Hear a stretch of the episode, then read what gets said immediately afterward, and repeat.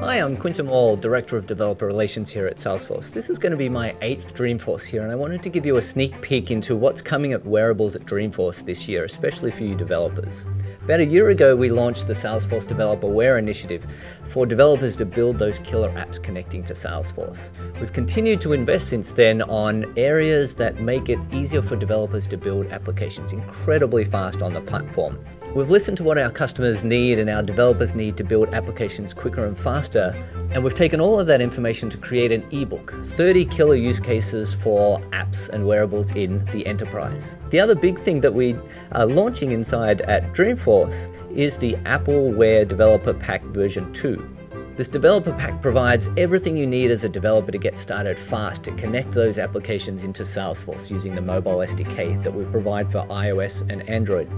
Now, this developer pack is designed specifically for the latest technology from Apple and Apple Watch, WatchOS two, Swift version two, and iOS nine, the latest operating system coming out for your iPhone and iPad. Now, let's go in and actually jump in and have a look at some of that code and see how it works.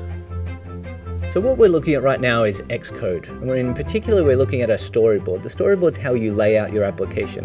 And this sample application, as you see, it's a very simple opportunity management app, and we wrote it specifically for wearable devices so you can get in, get out, and get your work done as quickly as you can from anywhere.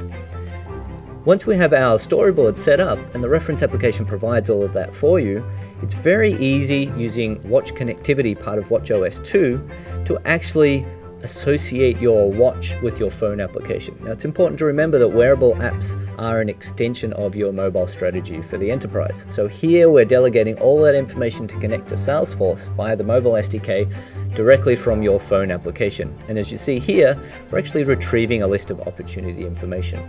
So why don't we go and actually have a look and see what that looks like on the watch. I can find my application, tap on it, instantly see where I am in my current quarter.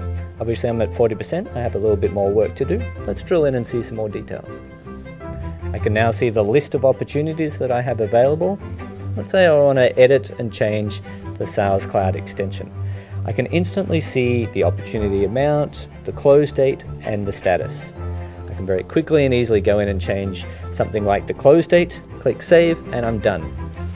I've taken all of that activity directly on my watch via the Apple Watch Developer Pack and taken advantage of the Salesforce Cloud and wearables instantly. So there you have it, a little sneak peek at some of the wearable activities at this year's Dreamforce. If you're a developer, admin, or really anybody attending this year's event, why don't you come over to the developer zone and get hands-on with some of the latest tech, maybe even build your first wearable application. So we hope to see you there. Bye.